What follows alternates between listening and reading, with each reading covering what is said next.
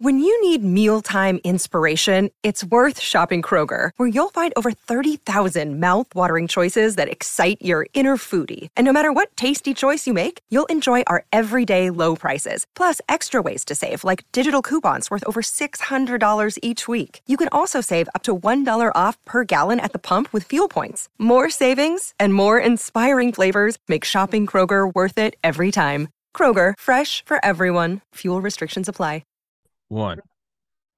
And we are recording with Mr. Roger Williams, the author of my favorite book, The Metamorphosis of Prime Intellect. You may have thought that because I haven't threatened you, the listener, in a couple months, that I don't think you should buy it. That's not true. I'm still threatening, perhaps maybe in a more legal sense. Buy the fucking book. I think it is it is my favorite book ever written. It is what happens when you pass over the edge of the singularity and all of the potentials and pleasures and evils that and really fulfillments or lack thereof that come with it. And it will be in the description. You can get it on lulu or amazon. Get it on amazon for the same price as lulu. If you get it on amazon you give more money to jeff bezos as he eventually becomes the tram- transhuman lex luthor antichrist and rules the world or you can give it a couple extra bucks to roger who eventually will become a transhuman antichrist of the world. So it's really you're choosing an antichrist. Which one do you want, Roger or Jeff Bezos? I'm not gonna begrudge you. You choose one or the other, but buy the fucking book. I'm not a billionaire yet. Not yet. And when you become one, though, I look forward to your full degradation into evil. I think it's great. But yeah. to comment on your questions. Not only do I have the blue lights now, I have the red lights under the flag, and I have the other lights behind the camera. I'm still very blue. and as I was telling you about the the good 4K Sony camera, it scares me. It is it, it, it, it's like an ancient person coming upon a radio or something. It scares me. It emits noises and sounds and lights I've never seen before. And much like alien technology, when I do harness it, it's great and it yields wonderful things, yields wonderful resolution and color palettes. You don't necessarily know why, but I don't works, know why. and so when I first got it set up, I remember I was very it was intimidating. Finally, I watched a YouTube video and I just it's all alien to me, the buttons and menus and meanings and definitions. But once I finally got it to work, I just slowly backed away from it and mm-hmm. never there's literally oh yeah you don't mess with it.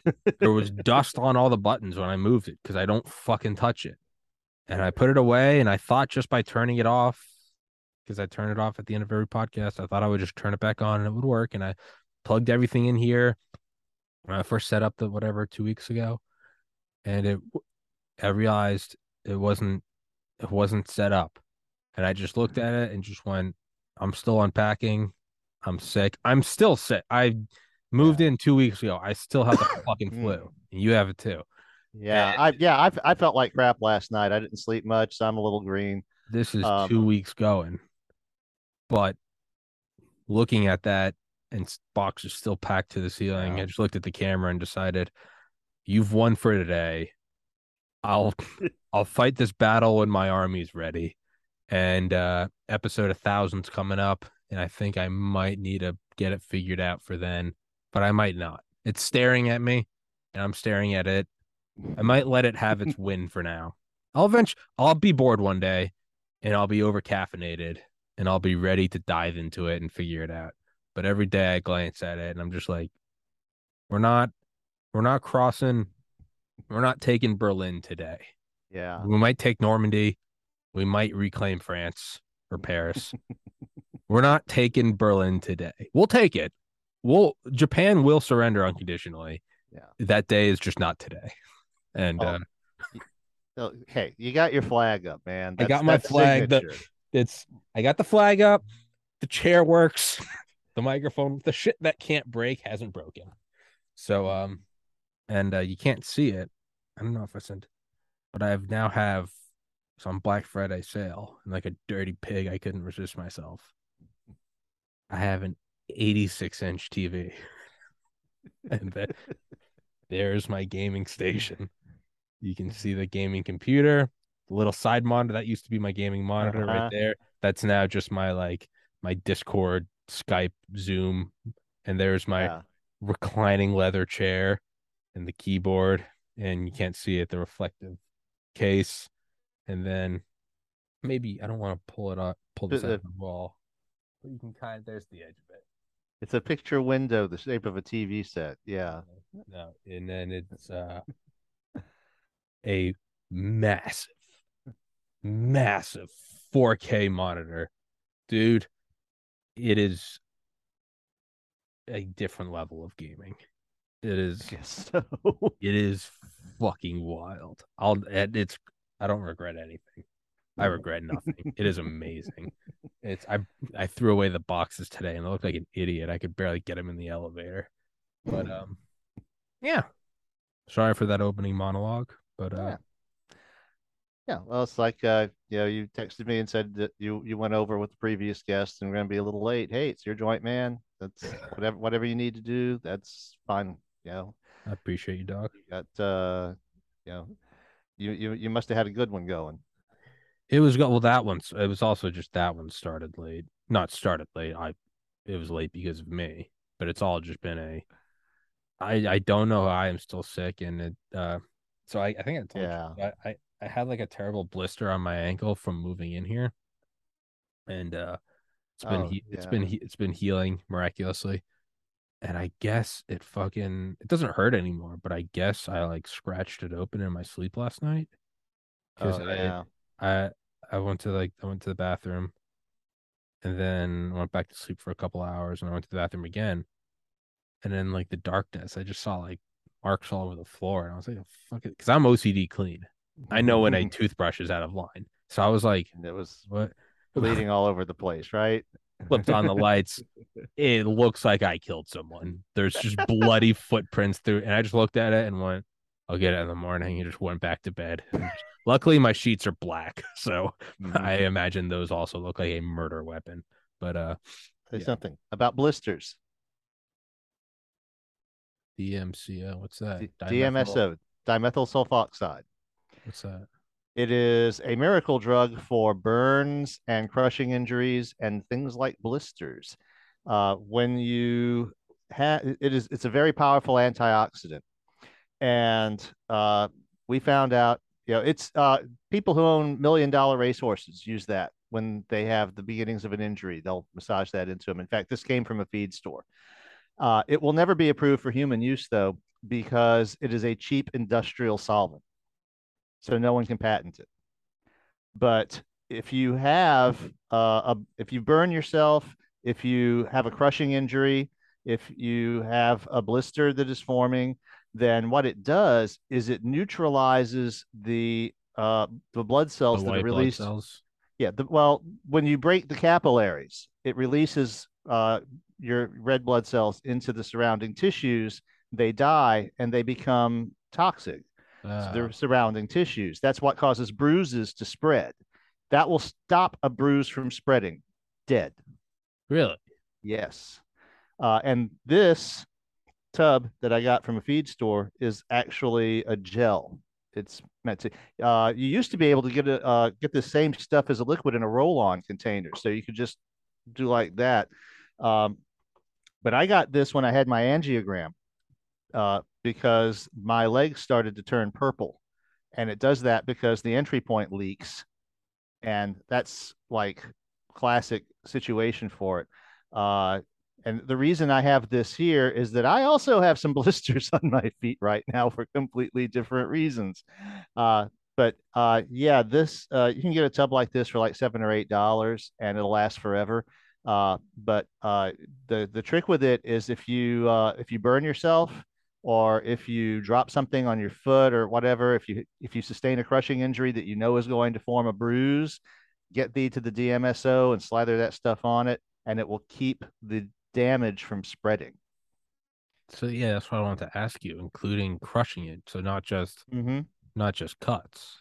Yes, that's uh, it, it, well, where it really excels is anything that releases, you know, that breaks blood vessels, and so the the blood is leaking into the surrounding tissue, and that uh, causes more damage to the surrounding tissues. The DMSO will stop that from happening. Uh, it also penetrates the skin. Uh, you do have to be a little careful with it if you've been working with chemicals that are toxic because it'll take them inside your body. But uh, for normal people and normal uses, it's not a big deal. Um, but uh, I've, you know, we, uh, my wife bruises very easily, always has. And when we discovered this stuff, like close to 30 years ago now, she, she declared it a miracle drug the first time she used it. It's that effective. It is, it's, it's amazing. And uh, every once in a while, someone starts making noise that it should become approved or something, but nobody's going to spend $80 million for it to go through the approval process when you can't get a patent on it because it's a cheap industrial solvent. so they're gonna make a they're gonna make an enantiomer of it. They're gonna make fucking, yeah. They're gonna make it into a pharmaceutical. Yeah, it's de deemulsified approval. Yeah, but they're gonna make a tweak to it. Yeah, so, well, it's too simple. That's the problem. It's too simple for them to do that kind of shit too. well, that's like the argument against. That's why they they don't like psilocybin or LSD. Mm-hmm. One, it's admitting you lost the drug war, but two, it's massive recidivism in in depression, anxiety, substance yeah. abuse, and you can't patent it because it's comes from cow shit. Yeah, let me tell you, you know how much are things changing? Louisiana, of all places, just uh, legalized mushrooms for psychiatric treatment. I, I mean, it's like they, you know, Louisiana legalized hallucinogens, not for recreational use, but for uh. Thera- but for therapeutic use and for personal use. So you, if you want to grow magic mushrooms in Louisiana, it's legal now as long as it's for your own use. It's the foot in the. There is nothing funnier I've said this a million times before, than the propaganda hysterical scare that weed is the gateway drug. And you know, you start smoking weed, you'll be you'll be doing other drugs. And like the funniest thing about how like it's a hundred percent true. Like the decriminalization of weed in like Boulder and how it is leading, but in the best possible way. Mm-hmm. But it is like it's just starting with weed, relax, and then 15 years later, yes, yeah, so Louisiana, you can get mushrooms in Louisiana. It's like what the fuck? But like, there is nothing funnier than the fact that like they their fears were correct, but it's good. But it is mm-hmm. fucking hilarious that like it is the gateway drug. Yeah, like yeah, I, no, you were right. You were right. It was the gateway drug. it it's to me that is amazing. The gateway to the legalization of everything else. Oh, and, and it's a good it time. Yeah, no, your mechanism of action, your hypothesis was correct. It is the gateway mm. drug. The you were you were wrong in that your conclusion was bad, and that turned out to be a good thing. But there is nothing funnier than the fact it's just weed. It's Boulder. It's a yeah. it's a state. They can vote how they want.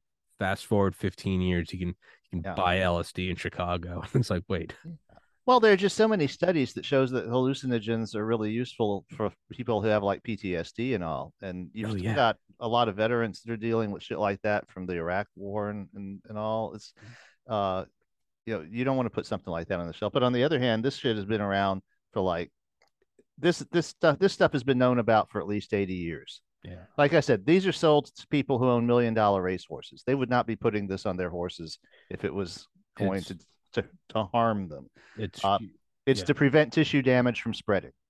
Uh, and I can tell you, the first time you uh, have a burn or, or what you know is going to become a really bad bruise, and you use it, and you see what it does, you'll be converted. it's, it's fucking criminal. It's criminal. It's not more wide. I I had never heard of it. Yeah, it's but it, it's one of those things that if you uh, it's because the pharma industry doesn't want you knowing about miracle drugs they can't patent. I guess it's um, it's fucking it's it's it's criminal. Yeah, and and of course there are no proper medical sources because it can't be approved for medical. So you have to, you know, the people who package this stuff up are basically buying it as an industrial solvent, and they're getting the purest form that they can, obviously, but no one is approving it to medical grade. Yeah, because there's no market for that. Yeah. Uh, still, I've been using the, this the stuff, and and I haven't grown a third here yet, and uh, you know it, it's uh, it's like I said, if you got blisters, it will uh the way you're, you're used to them doing, and it won't keep getting bigger. Just a little PSA from your local Roger. Fucking wild. Sorry, your your your connection's breaking up. Your image is frozen. Tommy. Yeah.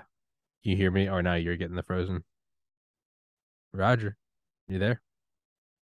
yeah, you, yeah, yeah. I was getting, I was getting the frozen with you. Okay, So- yeah. I, I figured it was gonna. It normally happens where you get it and then, or I I get it from you and I know that you're about to get it from me. Um. Yeah. Well, um. Oh yeah, yeah. You're coming in kind of.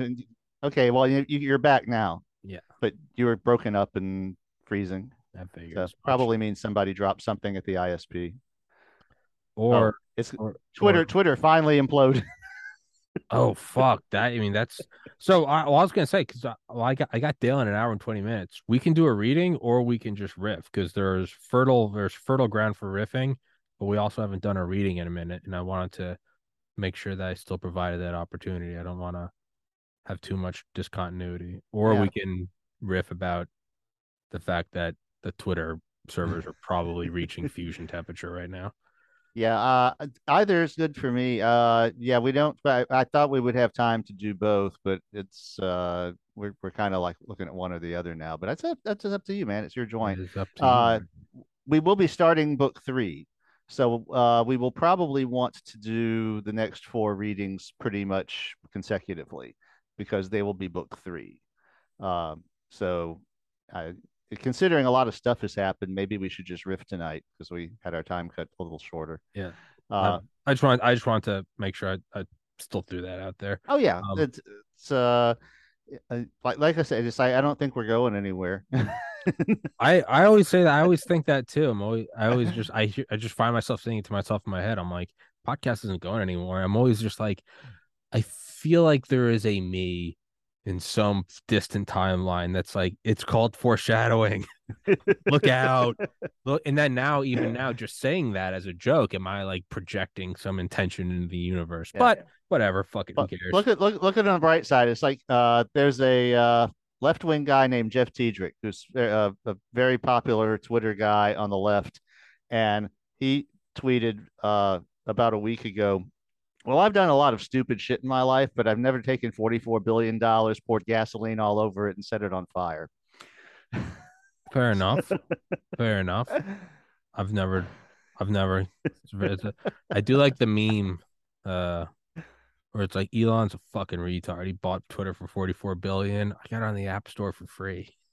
Yeah. It's stupid. It's not original, but I Did like. you see, did you see that that somebody, presumably one of the disgruntled Twitter uh, employees or ex-employees, spent Friday night uh, projecting uh, images on the Twitter headquarters building headquarters, uh, basically Elon Musk fixed, and then various comments about him scrolling to the right. Oh, that's hilarious. My favorite was Rocket Karen. I, I, I've called him Rocket Karen now for about three people who have just instantly decided that's his nickname. Rocket Karen. That's didn't someone do that? I want to say as soon as Trump was elected, someone did it on an embassy. Yes, or something. They were doing they were doing it on Trump Tower. That's it's a thing now. They were doing it on the Russian embassy after the Yeah, Ukraine well- war started I thought I saw it on Reddit years ago. because it's a very difficult thing to stop, especially if you're in a major American city and it's foreign. You know, it's like if it's a it's an embassy or something. What can you do about it? I'm sure eventually they're gonna find a they're gonna find a rule for embassies. They're gonna say it's like some form of warfare or something. Well, I'm not for it. I'm just I I see the the powers that be eventually will Yeah. crack down on it. I don't know. It's been you know it, it's it's it's just it's light. You know, it's it, it's just a comment. That's how you and I view it as rational human beings who yeah, value. and we're in the. United States where you know That's how you and I value expression, and it's just light. Although I saw a, a really detailed uh, thing about uh, Elon Musk's philosophy uh, yesterday that uh, suggests what he really believes is that uh, he's more of an Ayn Randian, uh, not an individualist in the sense that everyone should be free, but he thinks that it's time for the technocratic elites to take over so stuff can get done properly. And that those guys like him have to be free and fuck everyone else. Well, that's there's no precedent for that in human history. That's never gone wrong, right? We know what's best. We should be free. We should. That's never. I just feel like as we're saying that, that's never happened. That's where you just superimpose just like mm-hmm. just still frames of like black and white marching over cities. Yeah. and uh no, and I've been telling people when that you know people ask me is has is is Twitter going to be destroyed? I I believe Twitter has already been destroyed. I think if Musk got a visit from the spirit of Christmas future tonight and realized all the shit he's done wrong and tried to undo it, it's too late. Uh, I was a prominent member of a site that disintegrated because there was no moderate, you know, the moderation was inadequate and the community fell apart. I've seen it happen. And uh, our our world politics of of of I've I just remember I remember well, because I lived with my parents for five years and they had they had like an iMac down and I would just kind of scroll on the iMac when I ate food. And I remember our world politics there was some argument about like moderation or something. Mm-hmm. And they were like, well, you know, like it's it's leaning too far left. Like we need more voices from the right. And then eventually someone came from out of like left field, no pun intended, and was like, you guys are moderating it in terms of America. Like this is our world politics. Somebody else is like, it's an American company, and someone's like, but it should stand up to the ideals of world politics. And it's like, well, then it should be freedom of expression for everyone. And so eventually the argument somehow came to a head that you're allowed to post porn there. That it eventually reached that point, right? It's like that. What's that rule where it's like given a, enough amount of time, any online argument will eventually invoke Hitler, yeah, you know, like Poe's law or something. Well, it's, there's uh, got to be another rule for eventually it goes to the nth degree, and it was some transsexual with huge tits and a huge dick, and like that was on the front page, and it was like, and not only that, but technically your title didn't need to be accurate. So it was like the new president of Norway. I don't even know if Norway has a president, and if it was, this certainly wasn't them. And it was like some they like, actually have a monarchy, but yeah, whatever. what? And then the next one was like some chick getting in the ass, and it was like a you know, and it was like, oh, here's like the capital of well, like like sweet. And, the point is, is yeah. Well, this is this is what Elon didn't understand is he thought he was buying a tech company. And there's nothing all that special about the tech uh, of Twitter. Oh. You know, okay. He Rogan. was what Rogan, made Rogan's not breaking any new ground using a camera and a microphone. No.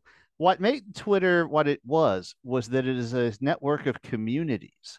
That's what Elon was buying, and they were established, and the rules had frozen out to a point where they mostly worked, which is extremely difficult, as you notice with our world politics. When you have very diverse groups, uh, it makes it very hard because you've got the left and the right, and you've got uh, other countries that believe in authoritarianism all mixed together. And making that work is a major pain in the ass. Uh, one of the things he didn't understand is one of the reasons Twitter had so many employees was was moderation and content moderation. Another day is here and you're ready for it. What to wear? Check. Breakfast, lunch, and dinner? Check. Planning for what's next and how to save for it? That's where Bank of America can help. For your financial to-dos, Bank of America has experts ready to help get you closer to your goals. Get started at one of our local financial centers or 24-7 in our mobile banking app. Find a location near you at bankofamerica.com slash talk to us. What would you like the power to do? Mobile banking requires downloading the app and is only available for select devices. Message and data rates may apply. Bank of America and a member FDIC. Is essential for something like Twitter or Facebook or even Reddit because the individual subreddits are moderated by the people who founded the, the subreddits. They're done mm-hmm. in different ways. But the ones that don't have good moderation and keep things on track tend to dissolve because people stop going there because it's chaos. That was what happened to Kuro5hin, the site that put my novel online. Uh, the founder saw it as an experiment in community self moderation. And when it was clear that the system he had developed wasn't doing the job, instead of fixing it, he decided to watch it go down the tubes. Hmm. And uh, which was very disappointing. But again, you had in that day, you you really had there was a whole culture that thought trolling was an art form, and there was a significant fraction of the users at Kuro5hin who subscribed to that idea. And if you didn't keep a tamper on them, then the people creating the quality content uh, eventually would go away because they were harassed and they felt like they, you know, couldn't uh, have a forum where they could have their say and not, you know, and all. Uh, it eventually reached the point where uh, I couldn't post there anymore. I and I stuck it out to the bitter end, and I've seen several people. Jeff Tiedrich is one of them saying that. Well, I'll stick it out to the bitter end while they create their Mastodon accounts, but they're like, well, I'll stick it out on Twitter to the bitter end. But if they're not going to have moderation, uh, if they've thrown away the entire uh, structure that evolved, I mean, a lot of the people that uh, Musk fired have been there since the Ruby on or on Rails fail whale days in the early early going. They've seen how it evolved. Mm-hmm. They know what goes wrong, and now Musk just basically threw all of that institutional knowledge away because he doesn't believe that it's valuable. Well, he's about to find out otherwise. Uh, the thing is, Twitter is so large that it will take time for it to fall. There was a beautiful turn of phrase uh, in a science fiction novel that I read in the 1970s, uh, where a group of people is on, standing on the moon of their habitable world and watching it explode. And he said, Events unfolded with the deceptive slowness of a mighty event seen from a great distance. Hmm because if you think about it, something traveling the speed of sound seen from a quarter million miles away, yeah, might not look that impressive, but it's really fucking impressive if you're on the ground. yeah, yeah, yeah. No, an asteroid impact from the moon, you're like, oh, it's kind of slowly. Meanwhile, on Earth, it's going Mach 10, yeah, yeah, ripping up mountains, yeah. Um, so, so that I think that's where Twitter is. I think that it's going, you know, basically it's it's the airplane where the gremlins have removed all of the rivets, but the wings haven't fallen off yet. I think, and so I look at it, and I tend to, whenever I attribute incompetence, and I know I should be attributing malice, I also try to do vice versa and go wherever I'm attributing malice. I also have to include possible incompetence. When I look at like uh just examples of record companies signing like a band and selling them at you know they sell out and all of a sudden like a punk rock band it's like 1995 blink 182 and then 10 years later they're playing at the pepsi center and it's like wait you guys were like a garage band from san diego and now you're being filmed in front of 8k cameras with like $10000 mosh pit tickets and your eth word okay i get it you know mm. I, i've said on here I hope eventually people look back at the early podcast and say that's before the sellout days because that will imply that I eventually made it and I eventually made enough money to go retire and do philanthropy, whatever. But that doesn't make those record companies stupid. Does it make them soulless? Sure. Mm-hmm. But not stupid. If if we're defining yeah. intelligence as a fiduciary responsibility, right? So you do these things and then a, a small craft beer company and it gets bought by Anheuser-Busch, sure, it becomes mainstream. The owners don't think it's stupid. You, as an original, you know, fan of it, wherever White Claw started, they might go, White Claw is so mainstream now. But to some retard like me who had never heard of White Claw until a year ago, and now I get them and I'm like, this is pretty good. They mm-hmm. don't care. They they I don't think they have any illusions about the raping the the originality of it to death. But yeah. they may not care. They may look at it as a as a cost thing and go, it's dead, and it's we're only going to be able to milk it for a couple years, but we can get a lot out of it. I say all of that to say because he has such a an ecosystem of other companies, I would think that there's probably some AI learning that is valuable from being at the helm of Twitter that you and I might view, and rightfully so, as you're destroying this place. He might look at it and go, this is valued at 44 billion. Maybe they did an appraisal of it, however you would do it, and when it has 80 billion dollars worth of machine learning in it. I don't know. But actually, most most most people figure it the other way around. He paid Okay. about five times what the company was worth. okay, Uh, uh, if you base if you base it on what Twitter could actually earn, he's he's going to find out. Everybody is already saying the stupidest thing he ever did now was not paying the billion dollars to just get out of the you deal. get at the fine. Oh yeah, no, that Yeah. was Uh, Yeah. he's going to lose a lot more than that. As things stand, uh, he is almost certainly going to lose Twitter itself and probably Tesla because the loans that uh, supported the other 12 billion are backed by his Tesla stock. Mhm. So the Saudi Arabians will end up owning Tesla, and the banks will end up owning whatever the hell is left of Twitter. And Musk will be okay. He still has SpaceX, and you know he he might not be the richest man in the world anymore, but he'll, He'll still be, in the running. Um, but yeah, it, it was just the thing. He it's a perfect example of someone who thinks they're good at everything because they've been proven good at something. Yeah. And the, the other thing you got to remember about Musk is that he was born with a silver spoon in his mouth. You know, his he inherited a, a what is a diamond mine or a gold mine or something Em- Emerald. emeralds. Yeah. So uh, he is used to people telling him he's the smartest man in the room because they want to curry his favor. They've been Sure. doing that since he was about this eye. Uh, so he does not have the experience of being proven wrong. And that makes for a very dangerous uh, lack of reality in your worldview. Uh, and I think that's all this is. I've seen post after post of people speculating, especially on the left, is like, oh, he bought Twitter to deliberately destroy it. It's like, no, nobody does that. That's I, I, yeah, I no, yeah. It, nobody deliberately throws away 40 billion with a B dollars. That's not it's that's prob- not how rich people become rich. It's uh, probably hubris.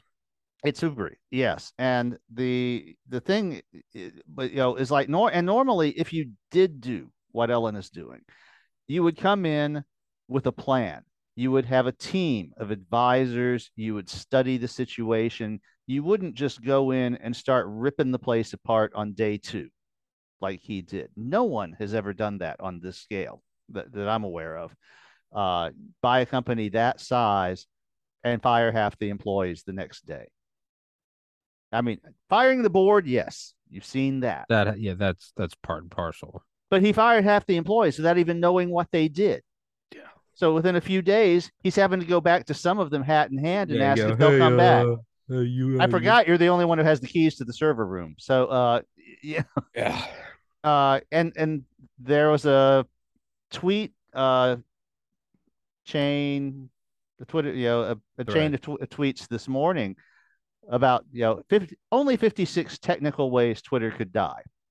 And it was just all of the technical things that can go wrong because you fired all your experts and you have this enormously complicated, vast thing. There, okay, what happens if this goes wrong? What happens if that goes wrong? And he was just, and this is a guy who did this kind of uh, enterprise level IT work for other companies for his whole, and he's just like, you know, do you, do you know how to respond to it if uh, another country comes in and says we want you to put all your data on servers in our country now? You know, the, do you have the legal people? Do you have do, do you have the engineering uh, uh, ability to even do that if you decide to comply? Do you you know? It's like, uh, so right right now it's like the doors are locked. mm-hmm. He he he realized that he had stepped in it so bad that he had to basically freeze the situation, lock all the doors, take a step back, and figure out who has access to what. Because if you look at those 56 technical ways that Twitter could die, all it takes is one of those thousands of disgruntled ex workers who knows where something bad is lurking to Yeah. and you may not have anyone who can straighten it out. They're just going to sit back and go, enjoy it's it, like- Elon. It's like uh when the space shuttle when uh Challenger exploded on the way, Columbia disintegrated on the way down. It's like when Mhm. Col- you can find the videos of like the moment they realize it's happening. And I didn't realize this, um, but you can see the like the director He's sitting there, and he, he, as they're realizing, you know, it's like you know, and, and the first thing they do is lock the doors. lock the doors. Control.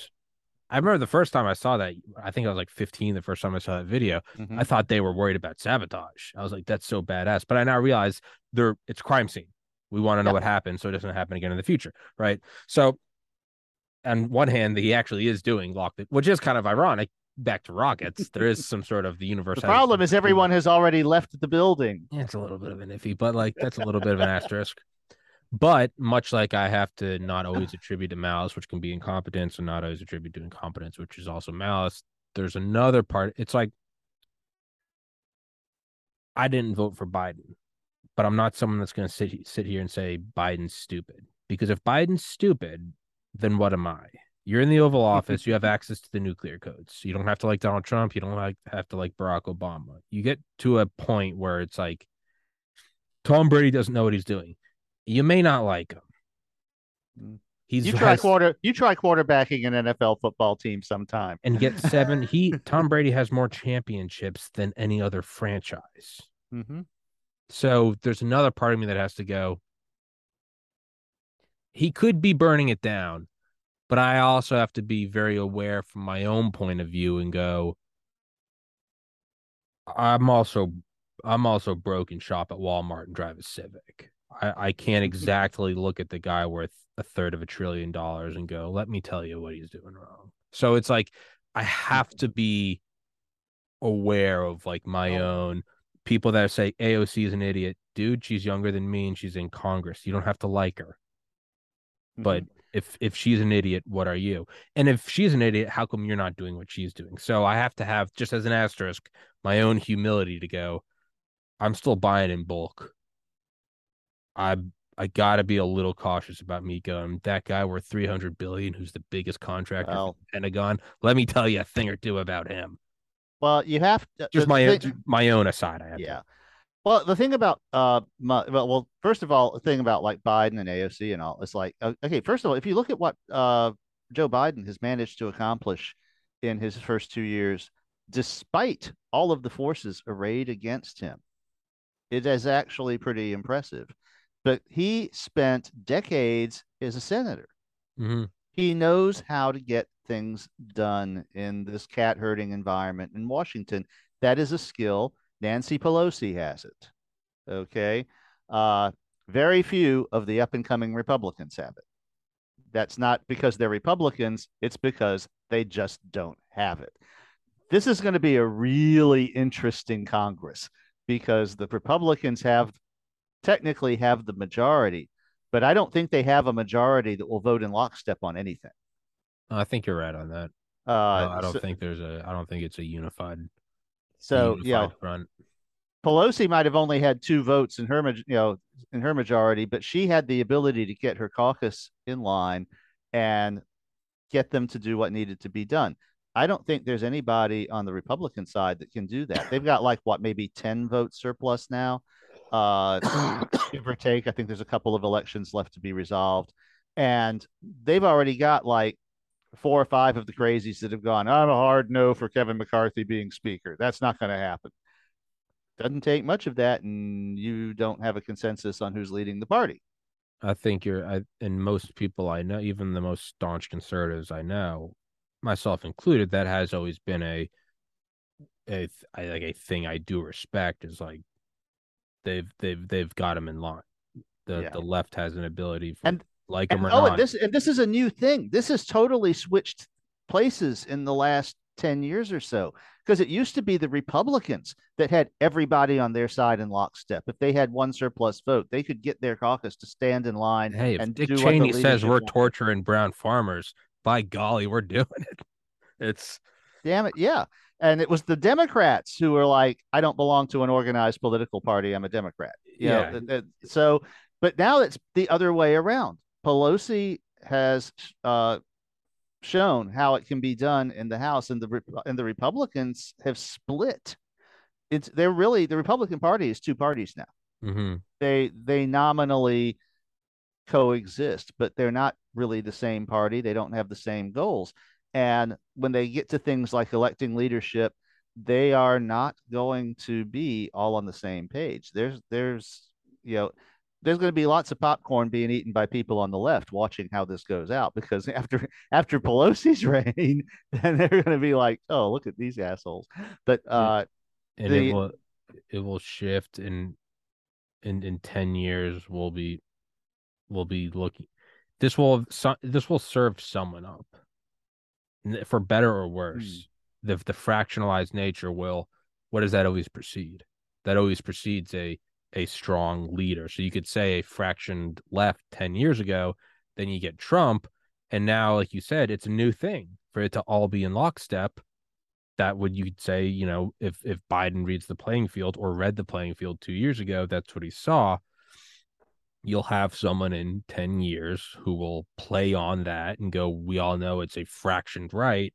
Here i am. I'm bob smith from wherever the fuck and i'm gonna whip them all in line. And it's I, I don't think that yeah honestly what i think is about to happen and again mighty events seen from a great distance it's going to take a little while i think the republican party is turning into two parties. And this has happened in american history a couple of times before uh, and i think we're watching it happen again.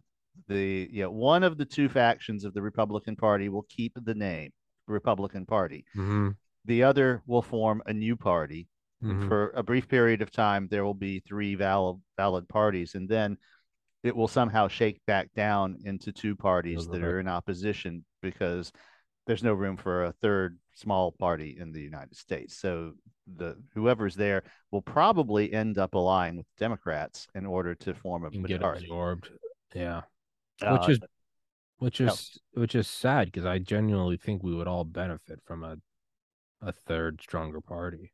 Well, uh, so many of the rules about how Congress works have Well, to be it- it's a- changed it-.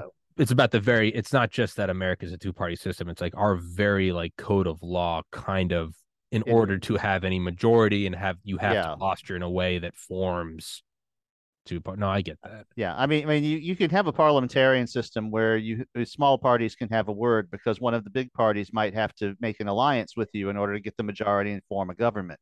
Yeah. But we don't have that. You know, it's yeah. I I like to say we- we're running democracy 1.0, totally unpatched, no security fixes. just letting this fucker. we are just letting it run. And Uh, all, no all zero day exploits. It's Yeah. just yeah. No, yeah, Uh, no, all all glitch features, GTA Online, you know, go run and touch this tree and a million dollars appears. Yeah, no, And we're It's like every other country, dogging. every other country that does democracy now has better procedures and better voting methods and stuff than we do. we're just but- raw dogging it. but well, and our founders recognized the danger of letting those things get changed too easily, and so uh, they made it very difficult to make fundamental changes in the U.S. government uh, because they re- they recognized that certain forces would take Come advantage to of power, then you change the actual code of law and make the illegal shit you're doing legal, and then all of a sudden. Right. Yeah, dictate. So that's uh, another thing, but uh, I I think yeah we yeah we've had what two schisms like this. You had the Whigs, they went away. Then the post Civil War what was the no, what was the no, was that ever a big thing? The know nothings. yeah the Know Nothings. Uh, that was all pre that was pre Civil War. Uh, but but yeah, we've had a couple of things just because we had two parties when the country was founded, neither of which exist anymore.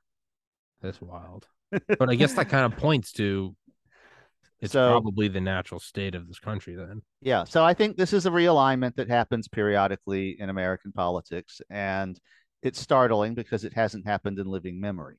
So we're going to figure it out again. Uh, but the yeah, and, and we're doing it in the midst of new technologies like social media and all that didn't exist in the past. But you know, in the past you had pamphleters.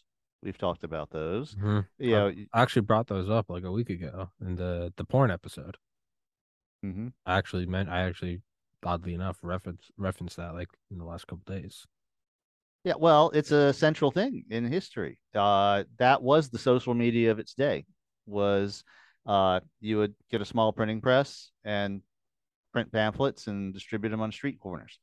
Uh, very, you know, Twitter's a lot easier, obviously. Well, it, it's all a lot easier with modern technology, which is why it's so much more chaotic.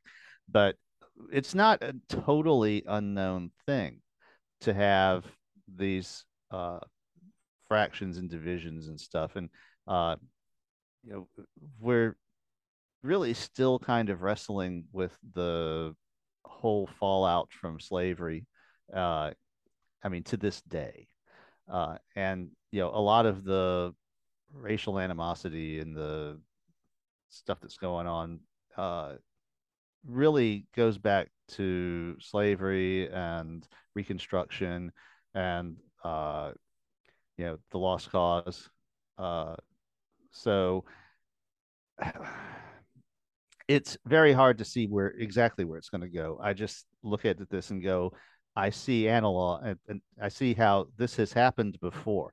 I don't, I don't see us having the same two parties in the future that we had in the 1990s. That that's never going to happen again.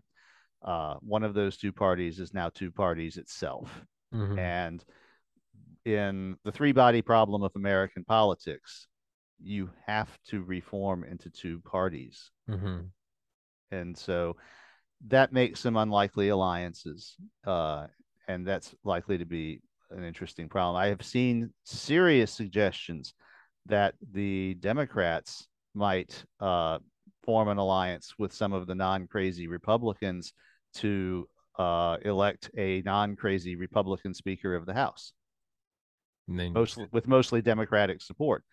Now, whether that could seriously happen, I don't know, but technically it could. And given the chaos within the Republican Party, I would not be surprised at all if something like, you know, if, if we wake up one day and see something like that, you know, moderate person from Kansas is now Speaker of the House. He's not even a representative, but everyone could agree on him. I'm still holding out on me getting that position. It's it's a small fraction, but I can I can hold that. Hey Roger, I gotta go to the bathroom real quick. Uh, so I have a I'm like one of the few units in this building that has a washer dryer. I don't know how I lucked out on that lottery poll, but I do. but uh, the for whatever reason, this is an old building and it's like not built for it. So like the thing just like the hot air, there's just like a tube that just dumps out but like not out of my apartment. And so what it does is it just like, and so it doesn't spew out dust everywhere. It has like a container, has like a custom made thing that clamps around it. And it just has water and it, the water collects all the dust. And then when the water evaporates, you can get rid of the dust. And it's like a more complicated dust filter. Mm-hmm. This apartment is better than my old apartment in every way except for the washer dryer.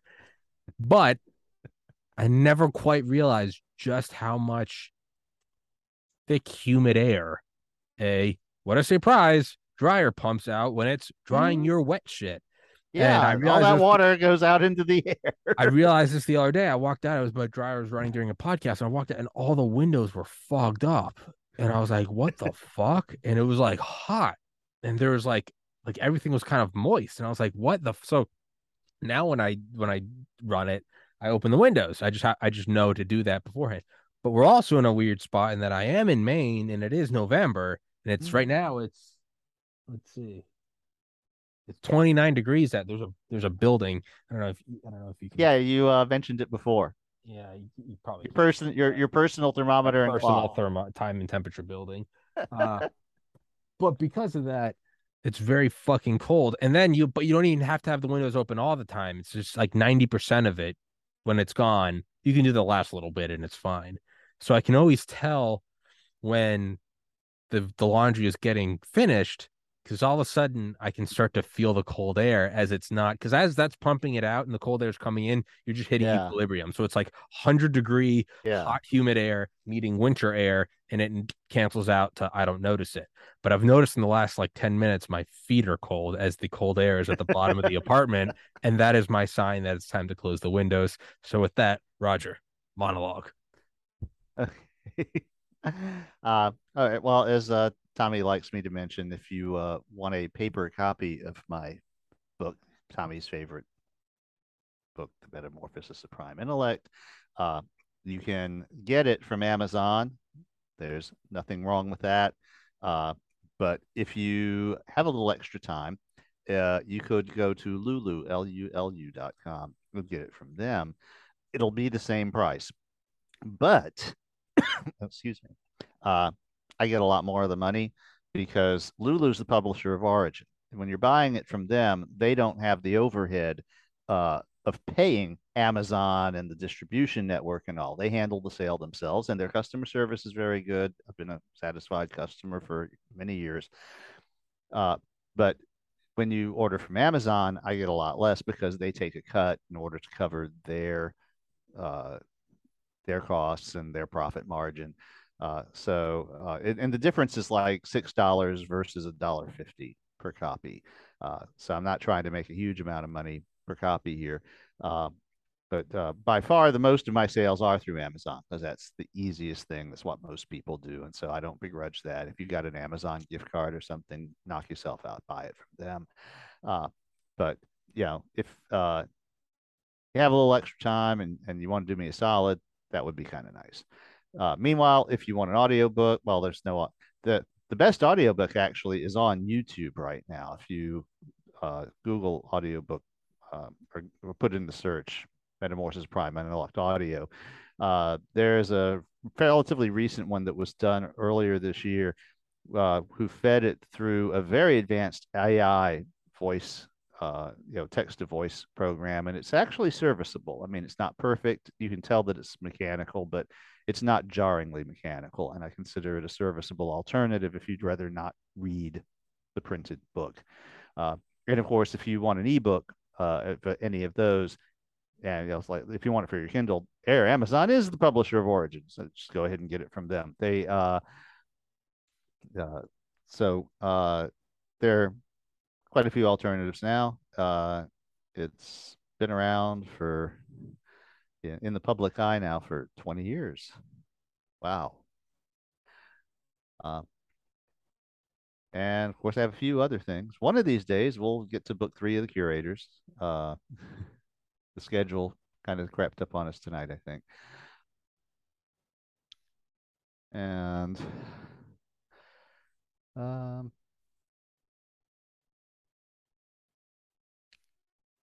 Not much else going on. It's that time of year when everyone drives crazy.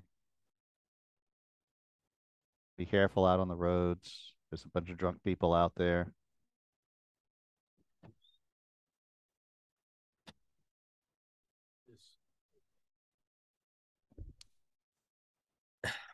This, aside from that, everything about this apartment is awesome. That's the only part. I'm out there and I'm I know that I'm also in like the early stages of learning this. In a couple months, I'll have it mastered. I'll be like, hold on, Roger, we're 10 minutes in and I gotta go. But right now, I'm still very much so in like the I just arrived at the new world. And I'm like, who are these Native Americans? Should we trade with them? And in a month, I'll be genociding them. But right now, I'm still trying. and uh, so right now, I'm like still trying to figure. I think I've got it figured out. I think I, if I just crack the windows, that that makes so I can't get too high because it will just reach an equilibrium. And then mm-hmm. if I leave the bathroom fan on, which is right next to it, I think that sucks it out and the heat rises. So I think that. Yeah. But I'm trying to and I have these like digital therm that are like built into the wall, so I can like look at different rooms and see what the temperature is. So I'm still trying to like figure out. it's this weird. I don't know what it. I will say though, I do less laundry. I am using less power because I'm just like it's a fucking bitch, and I don't want to do it right now. Um.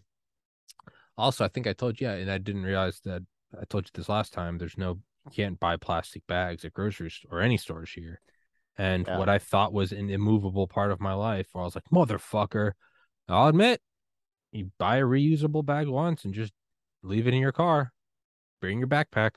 You don't need plastic bags. So I'll admit, yeah. um, but that may not seem important, but, and, uh, but every why- every place where they've done that has reported the same thing. People get used to it very quickly, and it eliminates all of the plastic bags floating oh, around the freaking roads. You know, it's you know, it's astonishing how many of those things end up just floating around in the environment. Uh, and you know, yeah, they're convenient and all that, sure. but uh, I, Lots of things. I was also raised by parents who my parents are more hardcore recyclers than anyone I've ever met in my life. And not e- not just cans, but I mean like separate containers in our garage and once a month you bring them to like the recycling center for newspaper or wrappers or tin or whatever the fuck and one thing has always been collect all the plastic bags and then you can actually bring it to Walmart and they do have like a recollection thing well, where they'll go like boil them down and reuse them Mhm. so I always did that at my old place, but still, the importance of that is not plastic bags and yes or no. Is more so, I always do like it, and I because I do practice what I preach. I don't just say it on the podcast. I always do like when an immutable, immovable part of my psyche or belief system is changed, and not even by force, but where I'm just like, oh, you don't need it. Mm-hmm.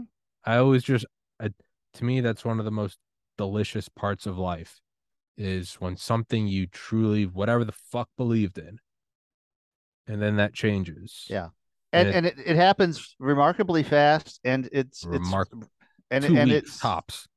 yeah and and the other thing is is the attitude of other people because it's like i'll go to all right uh, the self checkout at walmart with three items okay which i can easily carry in my hands it's like i'm i'm at i'm at work i run down there's a walmart half you know half a mile from my place of business. I'll go down to the deli and pick up a few things for lunch for the next few days. I can easily carry them so i won't put them in a bag but i will print a receipt out so that when i'm walking out the door they won't accuse me of Yeah. shoplifting. But the way people look at you when you don't put your shit in the bag it's like dude what planet are you from? Yeah. uh planet not wanting to waste another gram of plastic. It's you know i need another plastic bag like i don't really uh but you know even just a, a little thing like that like not putting the one thing you bought at home depot in a bag before you carry it out the door and people look at you like Yeah. guy from mars or something? You don't know about plastic bags? It's like yeah i know about them but i don't need a plastic bag for one box of screws. But I always, I always like, to me, it's, it's like what it represents is I always, because what it is, is it's kind of a thread and you tug on it and you realize there's a whole nother sweater. It's like when my mom first started dating my dad. My mom is from like like suburban New Jersey. I guess technically it's all the metro of New York. And my dad is from just Don't tell that to anyone from New Jersey, man. They don't care. And then like my dad is from like we are like the mountain people of northern New Hampshire, right? And my mom was like so shocked when she first went and like, you know, after they'd been dating, like went to his hometown. She was scared. Every truck had a shotgun in the back window. And she's from New York. Yeah. You know, her uncles were all like DEA, FBI. There's the fucking mob. I think my uncle, like, he's passed, but he was in like witness protection, like fucking hardcore shit. And then you go up there and it's like, that guy's got a gun. And you realize, well, not only do they all hunt, it's also a very, very unwealthy area. And no, it is a thing to, if you see a partridge, shoot the fucking bird because there's free dinner. Mm-hmm. And even that, you see how quickly my mom adapted to where it's like, oh, don't sweat it. Mm-hmm. Something that you grew up with, like, that's a gun. Like, you should call the police versus within like 10 days, it was like, oh, they're probably going to shoot something on the way home from the mill, like the Yeah. paper mill. But I always find it interesting. So, even just something I had never thought of two weeks ago, like, oh, it's not that it's advised that you don't buy plastic bags, it's, you can't do it here you know, me, my first, I'm like, oh, we're a bunch of fucking hippies. And then after two days, I'm like, well, I can't do it. And after five days, I'm like, well, this isn't my city. I did move here. This is their place. These people live. I'm fucking an alien here. Finally, like, oh, it's a it's a dollar for this reusable bag. So mm-hmm. now I'm just like, I can already, I can already start to feel it seeping into my brain.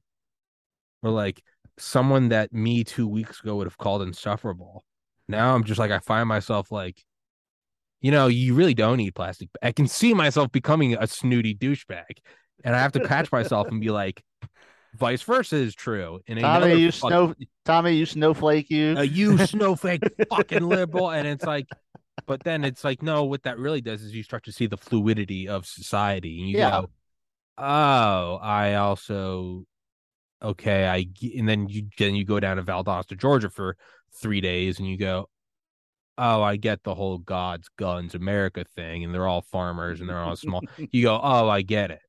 It's Yeah. So I don't know, kind of a random thing. It's like and on the flip side, look at all the people who thought electric vehicles were the you know most stupid, horrible things in the world until they got in a Tesla in insane mode and hit the accelerator and they realized what a what an electric car can And look how many fucking conservatives now love Elon, despite him being the electric car messiah. And then Mhm. vice versa, how many hippies are like, he's the devil? And it's like, I thought he was the electric car messiah. Yeah. The fluidity of it all is. It E- is E- boggling. E- Elon is a multi-dimensional asshole. He manages to be an asshole to everybody. It's impressive. I'm not going to say it's not impressive. you, you don't have to like it, but it is impressive. Yeah. Uh no, he uh but I think he stepped in it. Uh it, this is this is going to be one of the truly spectacular business implosions of the modern era. I mean, uh it, it it's and and it's not because I'm saying, well, you know, look at this idiot Elon Musk. Obviously, he he does know how to do certain things. The, the advantage he has at both SpaceX and Tesla is that he has a lot of employees who are themselves evangelists. They believe in his cause. They're Sure. at SpaceX because they want humans to become a multiplanetary species. They're at Tesla because they believe in EVs are, are the future, that gas Sure. cars can't be the future. Then Steve he Jobs, goes- Steve Jobs curated that environment as well. Right. But then you go, then he buys Twitter. He's Hmm. owned Twitter for about 10 minutes and he starts rearranging things in ways that he obviously has not thought through.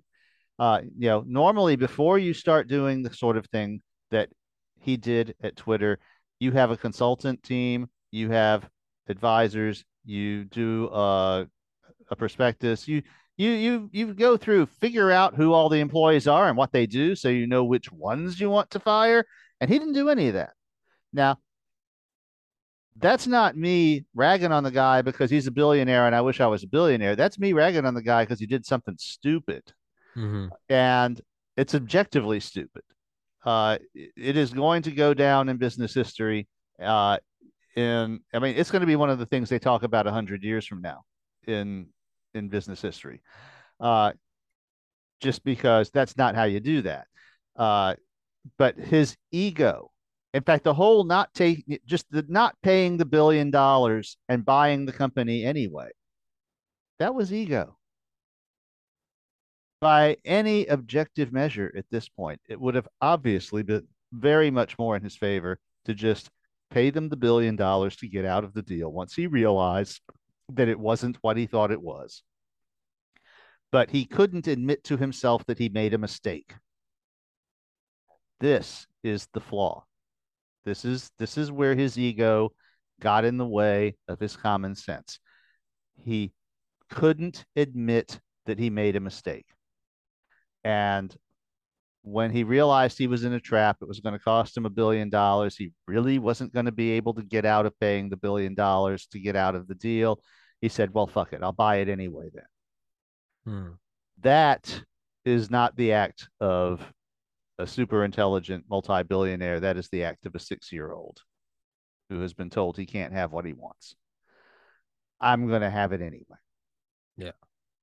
And because this is the flaw with people like Musk, uh, to a certain extent with Trump too, is that no one has ever told them no and made it stick. He just doesn't have a comprehension that no, there are things in the universe that you can't just will into being what you want by the force of your personality and your money and your money and all that. Uh, he basically had, you know, he he inherited the Emerald Mine. He founded PayPal. Now, those of us who have used PayPal since the beginning remember the days when Elon owned PayPal as being a hellscape because he didn't want to follow any of the rules. So you had them freezing people's accounts, and there was no consistent mechanism to get it back. Right when uh, the series Game of Thrones started uh, airing on HBO, George R. R. Martin was in a huge argument with PayPal because they had frozen his account and he needed the money to pay his rent. That was his income at the time. That was before he was getting all the millions of dollars from the series revenue and all that. Oh yeah, I remember reading that. And PayPal was doing that to all kinds of people. And it was right around the time that Elon departed that the regulators came in and said, uh, you may not think of yourself as a bank, but if you walk like a bank, talk, you know, quack like a bank, and waddle like a bank, yeah. we're going to insist that you uh, adhere to the laws that regulate banks which means that you have to pay interest on deposits and accounts. You have to have mechanisms for people to resolve disputes. You can't just decide you're going to keep somebody's money because of reasons. Yeah, because fuck them. Okay. Yeah. You know, and that was a major change. And that was right around the time when Elon left because Elon hates regulations, right? So Elon sold PayPal. And that's when he started Tesla or SpaceX. I forget which one came first. Zip2 and then PayPal. But uh, I think SpaceX first. Yeah, I think it was SpaceX first. Uh, but he's never had the experience of actually being forced to eat his failure. He's always, you know, you know, in the case of PayPal, he slipped out before the regulators came in and told him how bad things were being fucked up and how different it was going to have to be.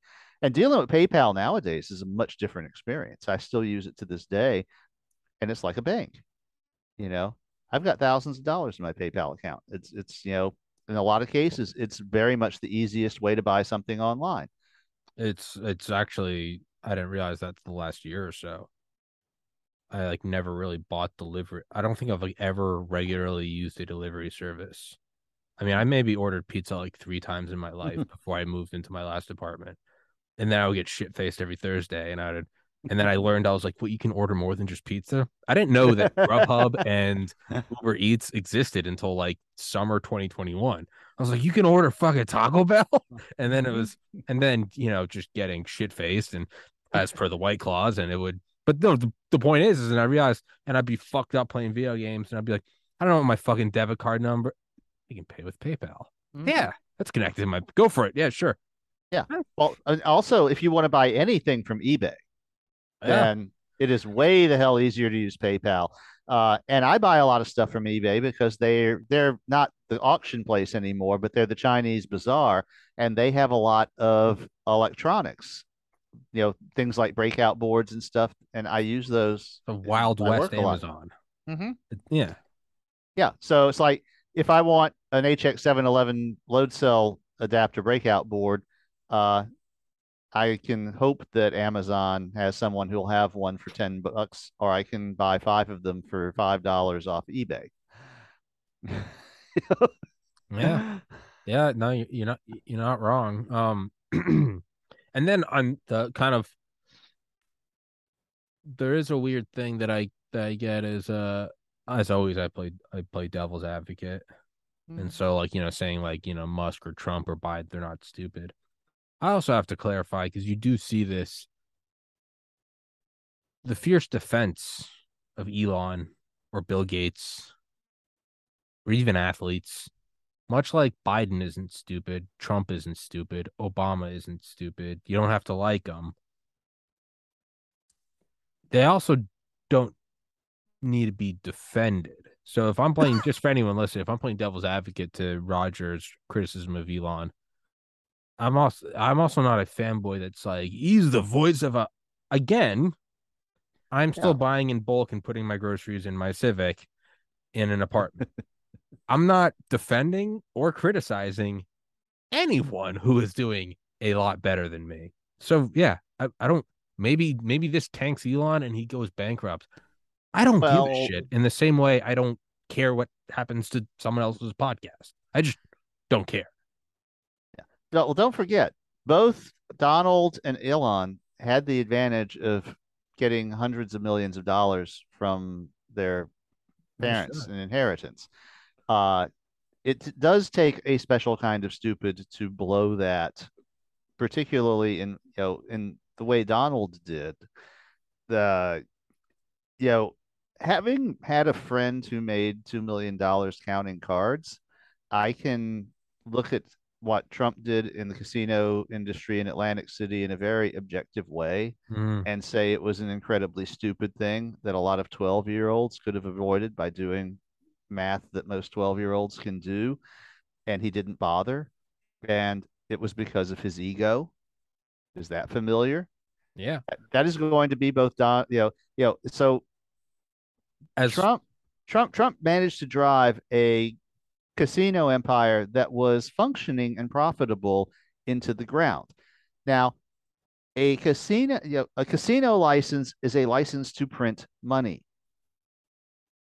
It takes a special kind of stupid to ignore the fundamentals so badly that you drive a casino into bankruptcy.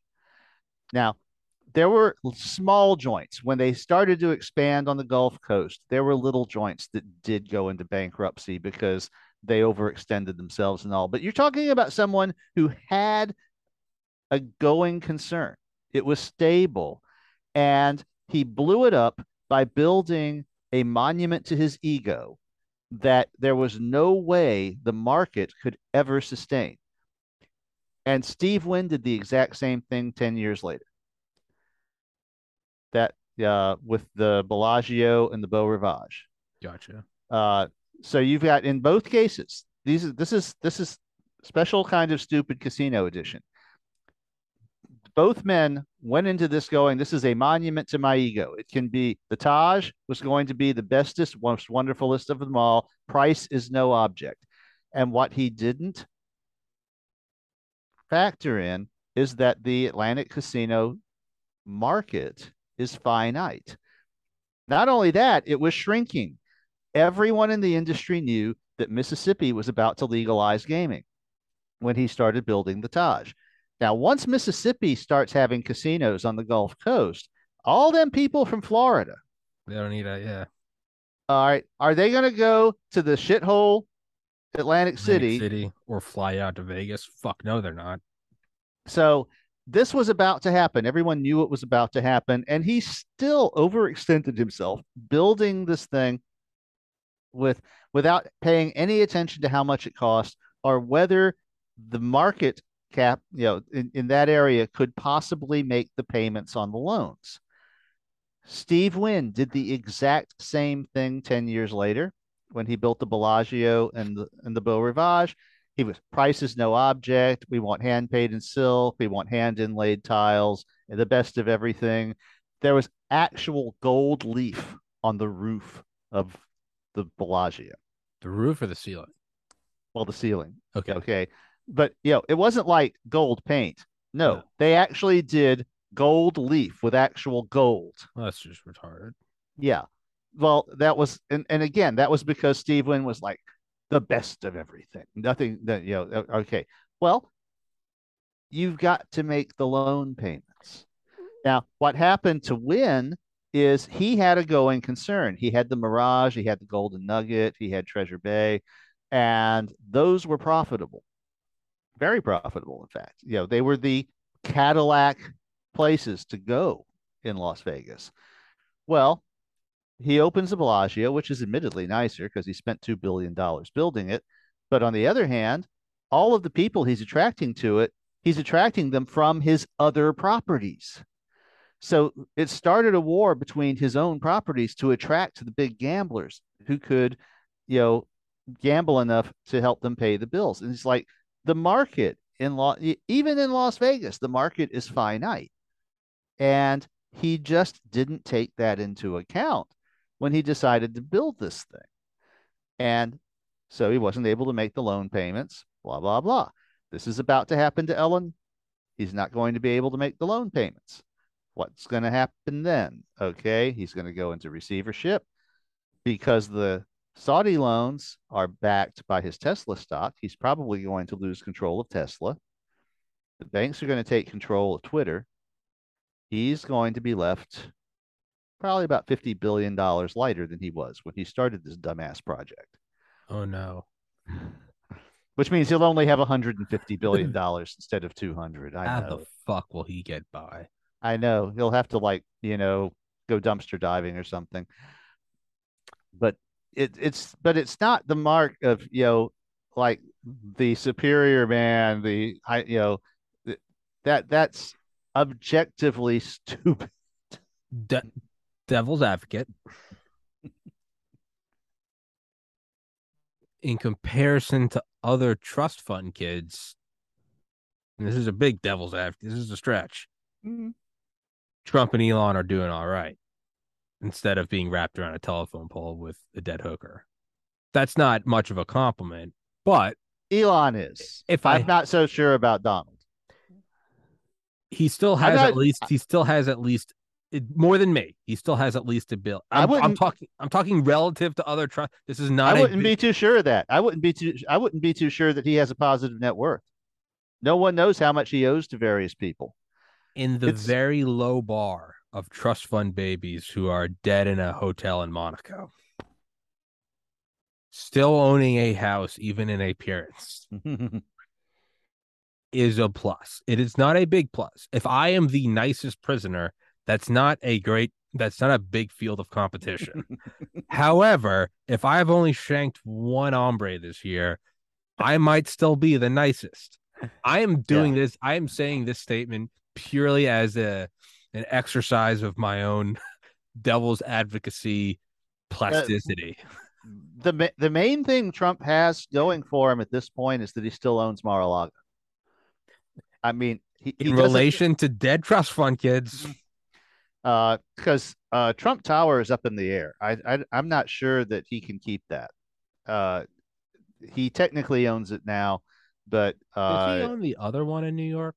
The one right next to the UN? Or does he live in no no, he lives in the he lives in one in Midtown. There's another one, Trump World Tower. I always remember I- Yeah. I, loved skyscrapers growing up.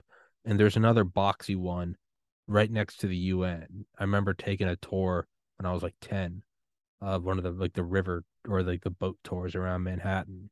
And I remember Yeah. them saying Derek Jeter lived. I, I, don't, I don't know, but you know, Trump has a lot of real estate that is technically his at the moment. That isn't going to be his for very long because there's a lot of loans that are about to be called in, I'm gonna look that up. and uh, he'll probably keep Mar-a-Lago.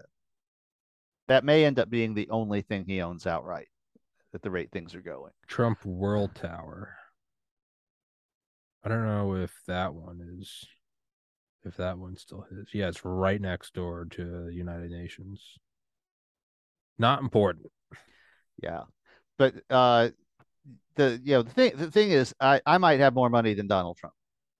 Maybe. b- because because you know no one knows how much he owes and he keeps that a very careful secret it's one of the reasons that he apparently does not want some of this tax documentation coming out is that it might reveal that he isn't as rich as he claims Do you know Uh, in 2016? I want to say it was 2016. I heard I was listening to an old Tim Dillon podcast from 2016, so I don't know if he was talking about something that at that time was in the past. But Ann Coulter wanted to run for like like mayor of some city somewhere, and the reason she didn't was because she would have had to legally disclose her age. That's w- I get it. I get don't ask woman or I get it because maybe maybe she is maybe someone is 28 and they look older. And, you know, as a guy, you never want to you never guess if they're pregnant. You don't ever guess the age unless it is exceeding. So they're in a wheelchair, like don't and they're you know on the deathbed. Don't assume they're over 21. They'll get angry. But that's a weird one because like she's no, I don't think she's uh, not my type, but like she's clearly not like 18 or 28 or 38 she's it's fine. You, we age. We're humans. That that's kind of a that was a weird one. Well that's another instance of vanity sure. getting in the way of living your life. Uh, again i if aoc didn't want to declare her age what is she 29 30 31 yeah. thir- i think it's whatever the fuck? I want to say 29 i get Yeah. it maybe because she's she's hot maybe she still wants to come across as 28 and she's actually th- i get it Uh, Women can hold on to that. I get it. She it. actually doesn't. Uh, I I don't think she has a problem with people knowing her age. I think she's disclosed it. Hypothetically, Yeah. if she didn't, I'd kind of get it. You're still young enough. You can pull it off. But it's an odd one if you are clearly not 28. You know, you and I aren't. We're not. I'm not telling people. I'm not. Maybe I'm still in college. No, I'm not. I graduated 10 years ago. It's whatever. Yeah, and I look 58. I'm, You look beautiful, and I won't hear otherwise, Roger. I won't hear another fucking word of it. but I, I but I will tell you, my wife has always looked a lot younger than she is. Uh, so uh, you know, and she's six years older than I am, and I she does not mind people knowing that she'll be retirement age next year. That's it happens, right? But when she was in her 40s, we were in the you know getting on the boat, the Copa Casino in Gulfport, and this kind of hefty female black security guard beelines us and totally ignores me. Goes to her. It's like, Miss, I need to see your ID. And Elaine burst out laughing. And the, guard just backs up a bit. All right. If you're over 40, I don't want to know. And Elaine just burst out laughing again. Good lord. and the guard just like, all right, all right, all right, just get on boat. Because, because yeah, she when when she was in her early 40s, she could have passed for late 20s, early 30s with no problem. wow. And uh, to this day, well, she started, you know, having to do some of the cosmetic stuff to keep it up. But you know, she she'll tell you the, the first thing that gets in the way of it is what happens to your face. Uh, you you develop start developing the lines and all. You can't really hide that. But uh, she could still pass for being 15 or 20 years younger than she is. You know, in her 60s, she could be easily pass for being in her 40s. My mom just the physical exercise she does is still Mhm. fucking my mom will still get out and go swim 10 miles or go go run. My mom's 64. So my mom will get out in the middle of the fucking summer. I'm not, dude, I'm not exa- she'll go for a 10 mile run. It's, insane. I do remember working at Neither of us are doing that. neither you nor me. This isn't even like Roger, you ain't doing that. Hey, and neither am I. it's yeah. Yeah. I do yeah, I do remember that at the liquor store. Every once in a while you'd like idea a woman and they'd giggle, but I was like not trying to like flirt. I was like I was like, I genuinely don't fucking know how old this woman is, and this is not my store. I'm getting minimum wage. I am not trying to be the you know the butt of some sting. Um but I think you I've got Dale in like 10 minutes. So um there's a point I want to bring up. I don't remember what I was I don't know if we have enough time to flush it out. Do you think that so just just like, you know, parties like we might be seeing like the devolution of one party and it's kind of weird because it does happen, but it's weird living through it. Mhm. Um do you think that we are seeing are we reaching like a point of wealth aggregation where Elon Musk or Jeff Bezos I wonder if we are going to start to see them start becoming more than just rich people. And I'm not for or against. This is just an observation. But I feel like we are reaching a point where it's no longer just ridiculous where you just Google, you're with your friends and you Google like richest man in the world. Holy shit. It does seem like we're reaching a point where the fact that he is free enough to just if Twitter sinks, he'll still be a, he'll only have 150. we are reaching a weird point where it's like, how long until they buy a Blackwater or a Wagner Mhm. or build their own PMC? And then when they start, you know, look at like those artificial islands off the coast of Dubai, how long until like until you create your own landmass or like space do you just leave? Like, Yeah. Are we reaching a point where it's like, are That's we Elon Musk's new explicitly stated goal. Exactly. And then when you tie in transhumanism and the amount of money it this used to be pipe dreams, and then Ray Kurzweil talk about it. But as we're starting to see, it's like no longer would they just it's a scientist who's like, I made it, I made a bacteria that eats plastic. As we're gonna start reaching this new world where it's like, yeah, no, I just decided to you know, turn off senescence in my liver, are we going to start to see a speciation of the wealthy, like a truly separation? Well, we might uh, see them turned into dinner. I, I mean that. uh, it's it's one of those another one of those things that's happened periodically throughout history, and the uh, the rich have spent the entire 19th and 20th centuries having uh, all of the restraints that are put on them removed. Mm. Those restraints are put on them for a reason because it's not good to have all of the money in your society falling toward this black hole in the middle of it. Yeah. Yeah, because money has a gravitational attraction. You know, it attracts It- more money. And uh the whole thing about the antitrust acts, about having the highest, you know, the maximum income tax rate be 90%, that was all about making sure that nobody got that powerful. And the people who put those rules into place had good reasons.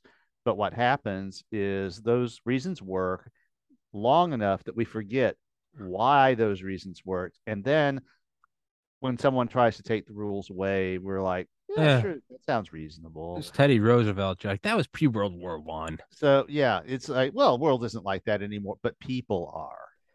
And, And- and financial laws are. Yeah. So it's uh yeah, we're we're approaching a point where it's going to become more and more intolerable that so much wealth is concentrated into the hands of so few people. Uh this generation, you know, Gen's uh, what do they call the I think Gen Z, that's the youngest. Gen Z is the youngest. Uh, they have seen their prospects for the future collapse. Hmm. And much of the reason for that is that the wealth that used to be spread out through the middle class has been hoarded by people like Elon Musk. Uh, and it's not being distributed anymore. It doesn't trickle down.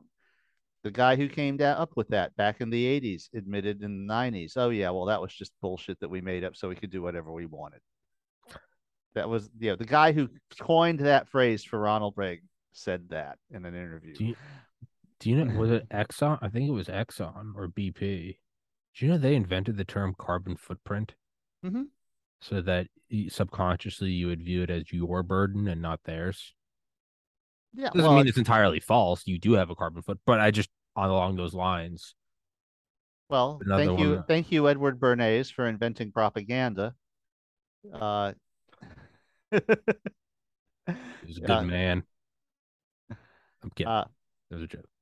yes, he, he- he's one of the most evil people in human He said history. he had he had a great he had a great. I know I know that's why it was a joke. He had he had a he had a. It's like my friend texted me the other. You know uh, Marvin Heemeyer, uh, Killdozer. You're aware of that story? You know that story. I know. I'm a, Killdozer happened in like the '90s. Oh. Marvin Heemeyer was some dude out in the Midwest, and uh, a, a long line of, of of of government regulation kind of fucked his small like whatever factory. Oh wait, the guy who did, who out, built armored, a bulldozer, the built the armored bulldozer. Okay, yeah, I do. rem- I remember that.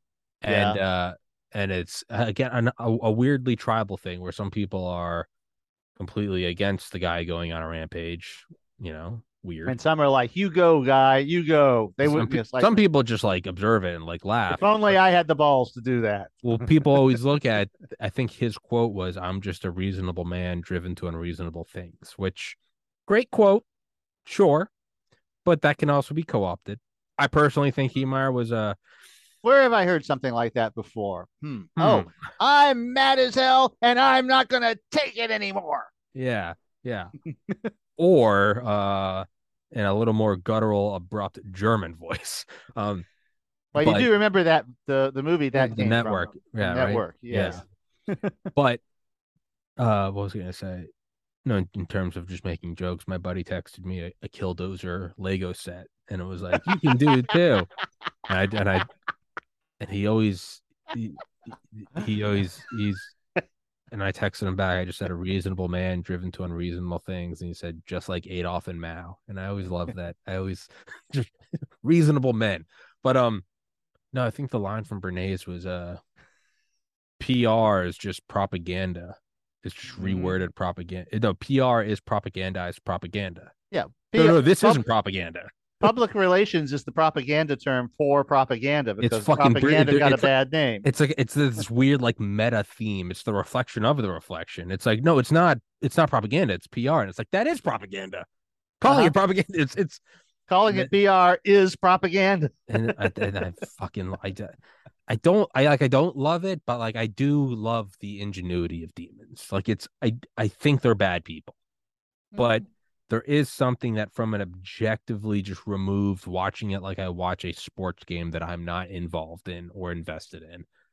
There is something I do find interesting about watching someone like I will never they're evil, but I will never not watch with some sort of intrigue a documentary about like the 08 financial CEOs. Mhm. They're all baked to a crisp with fake tans. They've all got the white white cufflinks. They've all got a pearl white Bentley with veneers. They've got just a big fake smile and a gold, and they're all just wrinkly and grilled. And they all just look the same, just like mass produced, testifying in front of Congress. But there is something about it's like they did climb to the top. They're demons. I don't respect them, and they're evil. And to, to date, none of them have been punished. Yeah. But in terms Well- of just a movie character, there is something. I don't like evil, but it doesn't mean you're not intrigued by It can be- the it can be- Nazgul or the Eye of Sauron. You know what I'm be saying? Charming. Evil can be charming. Even just interesting.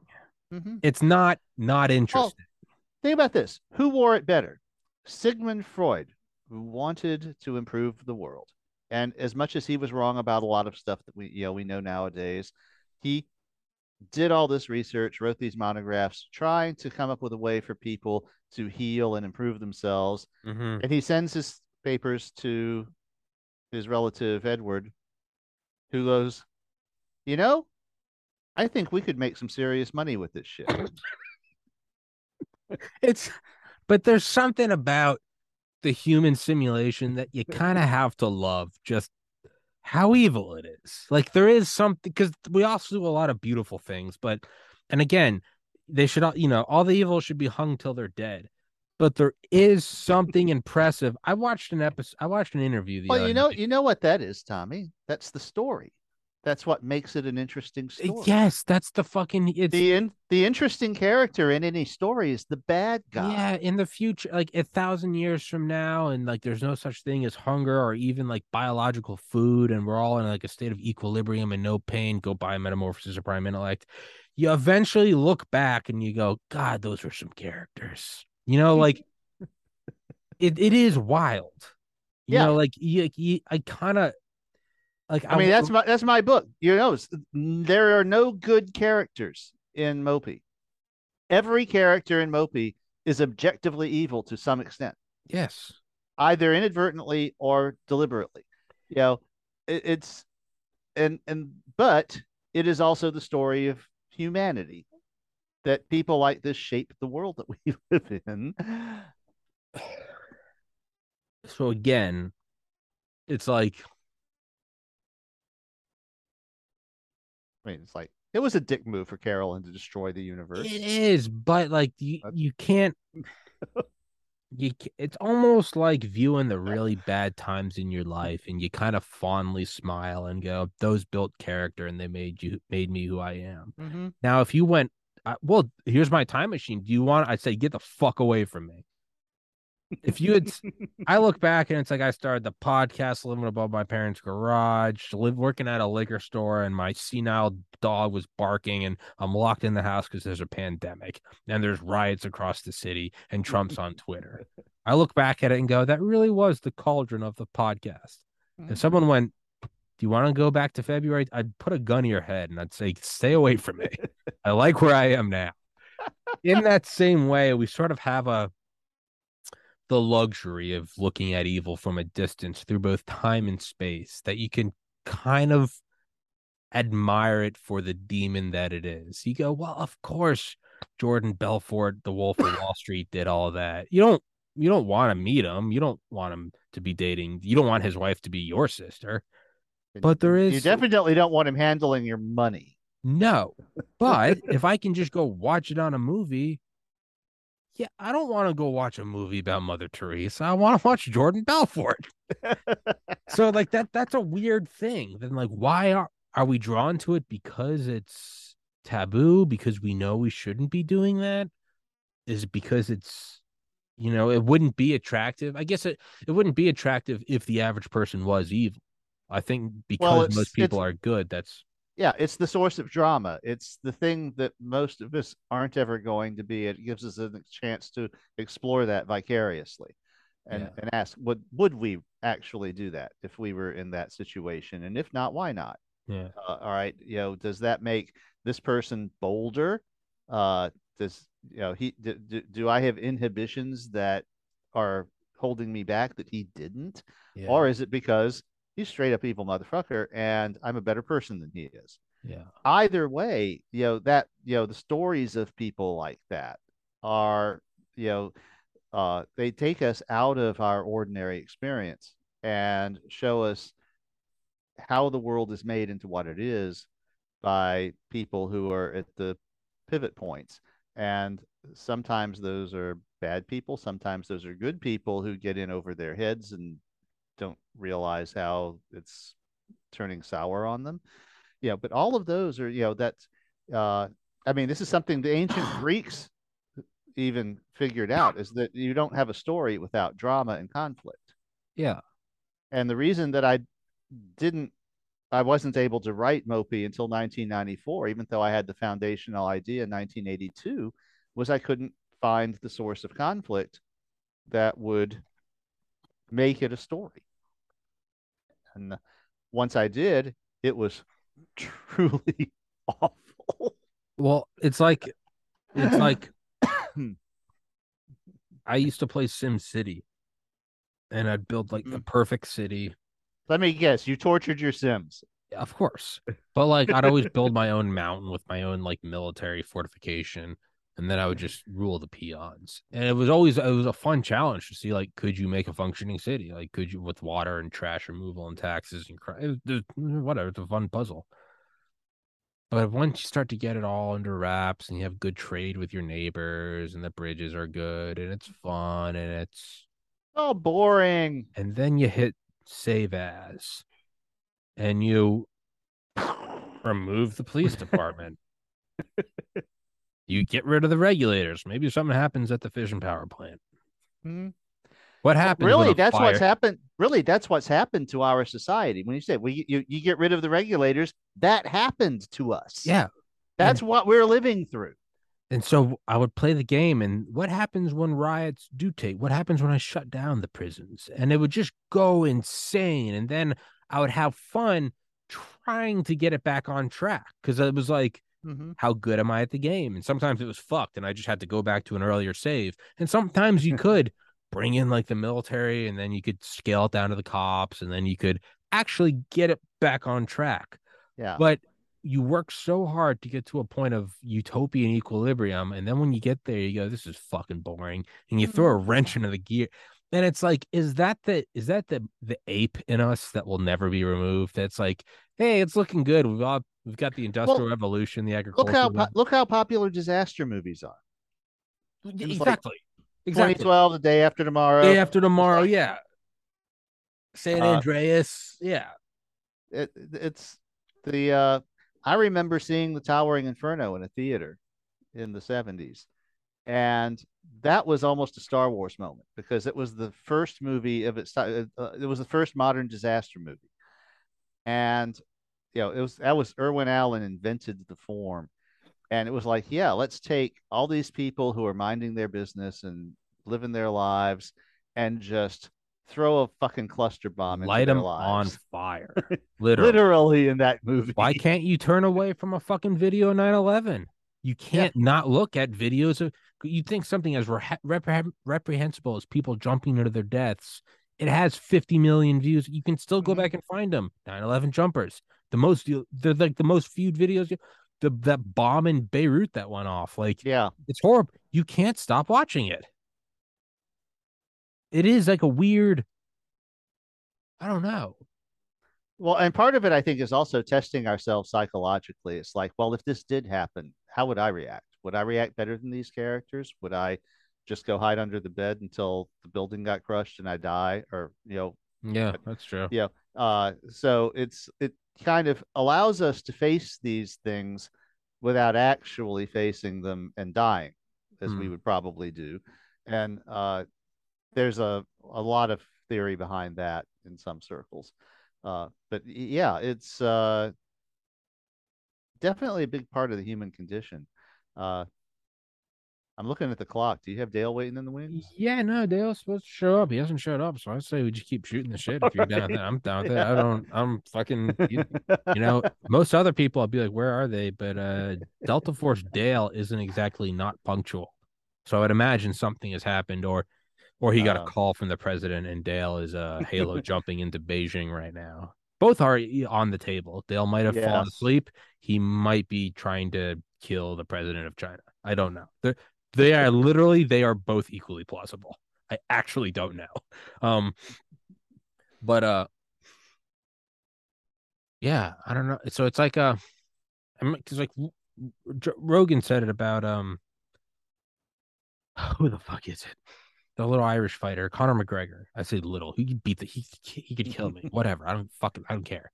Um, and someone was criticizing him. They're like, he's such a good fighter, but they're like, he's got all this money. He's wearing chain, or it's like Floyd Mayweather. One of his like one of his muscle men always has a duffel bag with a million dollars, and it's like, why do you got to have that? How come you you can't just be the best point guard in the NBA? You also got to have tattoos from your eyebrows to your toes. But Rogan said it. He's like, but that's part of the the character. Is It's not just enough that you're like a multiple belt winning boxer. You also have your name tattooed on you and you're covered in gold. It's part of the aura Yeah. of it's not just enough that you're the gold medal boxer. You're also sitting on a pile of gold with a chrome Lamborghini. It's supposed to be gross, right? It's supposed to be another level. And I Yeah. think that's I think we like our characters. If we're gonna if I'm gonna have a podcast studio, it's gonna be a, But if you a think if you think about neon that, nightclub. yeah, if you think about that, think about how small scale that is compared to someone like uh, Elon. You know, it's like so you've got the gold chain and the tats and all this and all, but then look at Elon. by Twitter. Yeah. Oh, Yeah. I can I can blow fifty billion dollars and still be one of the richest people in the world. But I think it's the, the fucking archetype. Yeah, my rockets are gonna keep landing and the DoD is gonna keep paying me. Fuck Floyd Mayweather Yes. with a million in cash. I bought Twitter and it failed. Whatever. Yeah. I'm watching another car from my But it- company. I didn't think into it should work the way it was. So yeah, whatever. Yeah, and and oh oh, oh and he's knocking down that town in Texas on his rocket testing what- place. But that's what I mean. It's like, no, it's not good. And if I lived in that town, I'd probably be angry. I'd probably be ang- It's it's like China. Like I don't agree with the two million Uyghurs in in concentration camps or the Foxconn factories with nets outside of the windows so they don't jump to their death because they're assembling silicon wafers for a penny an hour.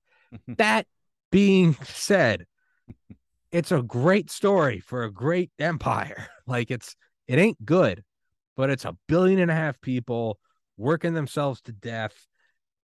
Man, there did you see the other the like a week or two ago when Xi won his third term and like during the communist meeting. So like during the meeting, Yeah. the former leader, the security services came in and escorted him out. And none of that shit happens by accident. So you know that was for opt. He's like this old guy sitting next to Xi and like the equivalent of the Secret Service came in while they're all clapping and they tap on him and they grab him by the arms and they remove. That'd be like if at the inauguration Biden had Obama like arrested, yeah. and it's like that's evil. That guy's probably dead now. But man, it's it's great. It's like if it's gonna be an evil empire, like you you have to have that. He's Xi's the third term president remove the and the thing is is no one even no one even acknowledges it's happening Yeah, I mean, who's everybody's favorite character in the Star Wars franchise? It's Darth Vader. that's what i mean right and it's like w- when it's here and it's happening yeah we gotta go bomb the fucking the the Fuhrer bunker and arrest all the well actually bring all the nazis back here give them jobs but in, for the lore we we gotta kill most of them but even that even that. No, that's what you want for the empire. Is you want the real story to be like, so did America? We just hung them all. No, you know what's a lot sexier? No, Operation Paperclip. We brought them all back here and then went to the moon. Like, we we we want it. We don't want it, but we want it. Well, what do you want, what you want is the technicians. You don't want And the you would be a, and you would be a great lawyer for Curtis LeMay, who who spearheaded this. You'd say this isn't about Nazis. This isn't about eugenics. We just want the they. We got to know how to build the rockets. they had but the like- technical know-how. right? If it is April 1945 and it's you and me, and we're cl- actually it was the Red Army, and we're closing in on the fucking bunker, you want them all dead. You're liberating the concentration camps. You want to kill every last Nazi motherfucker there is, of course. But once they're all dead, and you have the luxury of looking at it in hindsight, and they're all gone, there is something kind of alluring about like. But then the predecessor to the CIA brought them all over here so we could go to the moon. It's like you Mhm. want that to be true. If it didn't happen, Well, You'd yeah. wish it did happen. What is Well, they, they had all this technology that they had been developing, and it's like we wanted that. Yeah, yeah. I'm sure it was just the technology and not the fact I that mean- we also kind of liked what they were doing. Not Well, us. I mean the I mean the demons at the helm. Yeah, well, there was that too. There, there, there were well- obviously people. Oh, I mean, there were people all through World War II on our side who thought Who were you know, funding them. Yeah, they they they, liked, Bush. they, they liked the Nazis. They were like They "No, helped their eyes. these people." George Bush's grandfather was like, "Yeah, I'll give him some money." They're like, it's too it's too bad the Japanese screwed these guys by bombing Pearl Harbor because they were our you know friends before. yeah, this. so they they they put their finger in the air, saw the winds was changing, and were like, "Hey, listen, we gotta do the Nuremberg trials." They knew how to pivot. Those demons Mhm. knew how to pivot. It doesn't make it good. It's fucking great that the Yeah. Dupont family, the Remingtons, was it the Rockefellers or the Carnegies or the t- descendants of them, got together and tried to hire Smedley Butler to take mm-hmm. hundred thousand troops who were rioting about their bonuses they still hadn't been paid since World War One. 15 years later in 1933, they went to Smedley with $500,000 in gold and said, Hey, we're going to march on the White House, remove FDR, and make you king. Yet that's a great story. It thank God it didn't happen, but it's a great story. Mhm. So it's a in real life we don't want it to happen, and when there is evil, we want to squash it. But once it's safely killed and hung or employed and smuggled back to America, whatever tomato tomato, Yeah. then you can look back at it much well, like I mean, shitty- let's face it. Once Werner and his friends were back over here, they were not accidentally hitting London anymore. and yes, we put their skills to much better use, doing Yes. more interesting stuff. Yeah. So, or less bad stuff. so I don't know what the what the you know I'm I'm realizing I'm gonna there's really no thesis to what I'm saying. Well, what you're talking about is drama. Yeah, I mean, you're talking about the essence of what makes a story. And and yes, and I would it- like for the lawyer in the future case to really take in what Roger's saying now because he is retroactively my defense. Yeah, well, it, I mean, I wrote the Metamorphosis of Prime Intellect for God's sakes. I had destroyed the universe twice in one 60,000 word book. I don't want to give a spoiler alert, but yeah, what do they do when they have everything that they've ever wanted? Yeah, uh, and and so that uh, was one of those things when it came over me. I was like, "Oh my god!" That was like, you know, it was like all of a sudden it went from. It was literally like a moment in time when I had no idea how this story could possibly be ended. To I woke up with this vision in my head, and it's like, "Oh, that's how it ends." Everyone goes fucking insane. That's a happy. But on on the other hand, you have uh it's like uh, a lot of the early Christian mystics uh believed that the reason that God made the world the way that it is was that in the early going when God made the angels that uh it was boring, you know, and they they were too perfect. They didn't have anything to struggle against. So God made the world like it is so that humans would have something to struggle against in order to give us something to do so it wouldn't be boring and obvious. And that's didn't make it into the Bible as it was constituted at the Council of Nicaea, but it was part of the early mysticism of several of the cults, and it did that idea did survive in some venues. Uh, the you know it, it, it's you know now that is like we're we're getting to Book of Job levels of God is evil of, of in, in tribulations, yeah, but. I don't know. I kind of look at it like it's like the paradox of my like in college not drinking not smoking working out every day meditating every day and, and studying 12 hours a day for a distant goal all the while knowing deep down inside i was miserable and then taking several years after i graduated and after my brother died to indulge all of those pleasures and realizing it was miserable and coming mm-hmm. full circle and realizing that truly the happiest i've ever been is now I do all the same things I did in college. I wake up, I work out, I meditate, I read books all day, and I do podcasts and I work my ass off and I don't drink or smoke anymore. The difference is is I I know that this is just a, a drama. Whereas in pre-med, I truly thought that was my life is work. Now I accept that I'm doing a dance. Yeah. I know this is just a dance and that I can leave anytime I want, but I like the grind. I like working towards it. Yeah, there's uh oh shit, there's a song that's on well, well, basically, it's like you reach a point when you realize that you are an actor playing yourself in the drama of life. And and what and once you realize you are an actor, it doesn't make it any less fun. Just enjoy it. Mm-hmm. Right? Just when I was little, I used to get so sad during like snowstorms during Christmas break because I knew it was going to end. and it was like a crisis that you shouldn't be going through as a seven year old.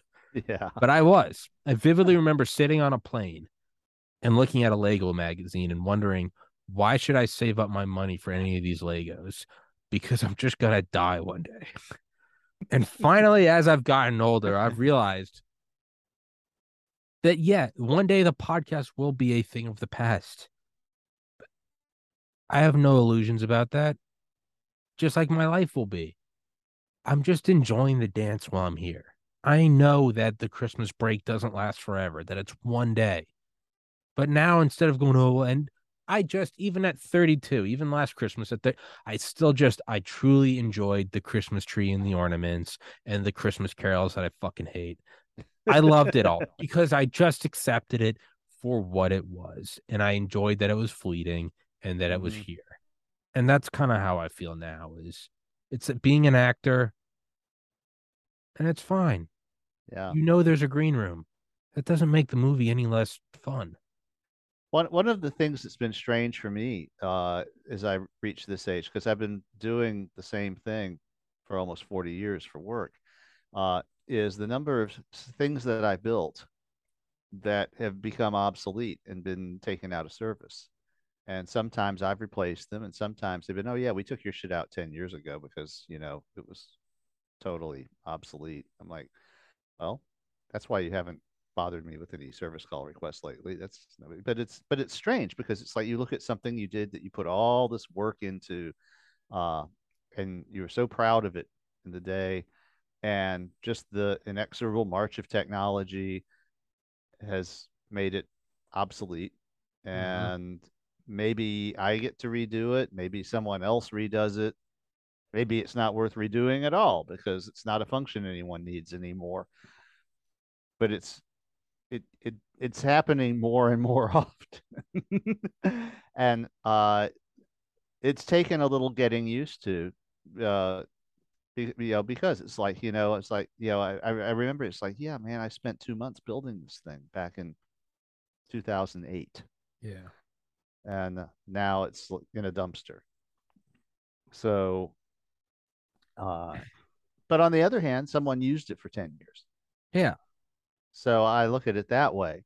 Uh, you know, if, if, if no one ever uses it at all, then it was a waste. But That's if someone uses it, but if someone uses it for five or 10 years, and Right. it's functioning for them, then yeah, it's like, but it, you know, they're going to come out with different equipment. I've had a lot of things going out now because the instrument that I used to do a lot of stuff during the 90s and aughts was itself obsoleted.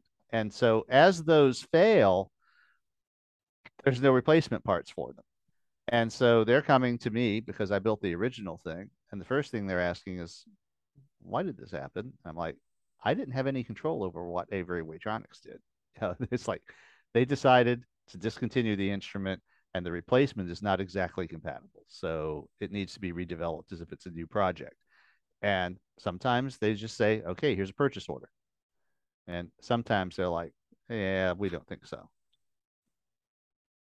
Yeah, it, then some customers are wonderful and some customers are assholes. That's another thing you learn. It's. I will get the first episodes of this podcast on a MacBook. And then around episode 50, I turned the the MacBook around and and and had it facing the wall and I put the flag behind me and I assembled this chair. And then around episode 300, I got this microphone and a better webcam remember- and some lighting. yeah, I remember then- that. Yeah, and then I started. and Then I put black bed sheets on either side of the flag, so it looked more, you know, kind of one one solid background instead of a weird, uh, just drywall. And then I moved to the new apartment, and I got the sound tiles, and then Mhm. moved from the MacBook to the iMac, and then from that to the the scary camera, and then I had that one, and then that was for a while, and now I've and then I went from uh, an Xbox to a gaming PC, and then I moved entirely, and now I've got this whole room of with neon lighting, and I've got two chairs, and I've got a huge flat screen, and and it's this whole thing, and it's cool, and I'm in downtown, and it's like I got a gym in the building, and it's like, you know, I can't really be sad when one era comes to an end because like I love it for that era and hmm. there's nothing I love more than like working towards the next one. So even though this place mm-hmm. I'm still in like the honeymoon with this place, I'm already like what does the next studio look like? And that doesn't mean to not be grateful and not love what you have where you are, but just acknowledge it for what it is. I, I love, and I'm gonna love this place, and we're gonna do hundreds of episodes here, and it's it will soon be. Right now, it's still very new. Eventually, it will be. The old apartment was new. Eventually, I ended up doing more podcasts in the old apartment than I did in my parents' house. So it kind of became the new home. Mhm. If I do more than 500 and uh uh 62 no i did 572 episodes in the old apartment if i do more than 572 here this will be the new home and that's beautiful Yeah. and that's great and then eventually i'll fucking move maybe out to a nuclear bunker somewhere You'll, whatever yeah, you got to grow into it, break it in, Yeah, learn its be fun.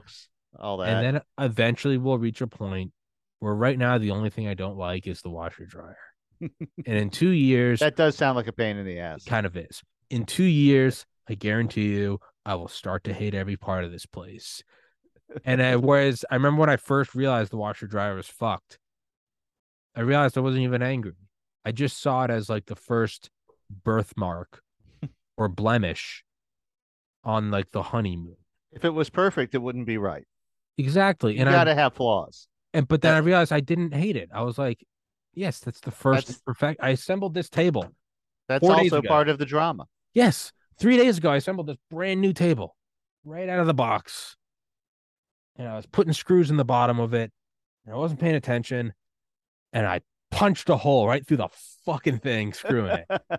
and there's a huge chunk taken out of it. And I'm still angry at it. And I'm going to fill it in with some filler or whatever.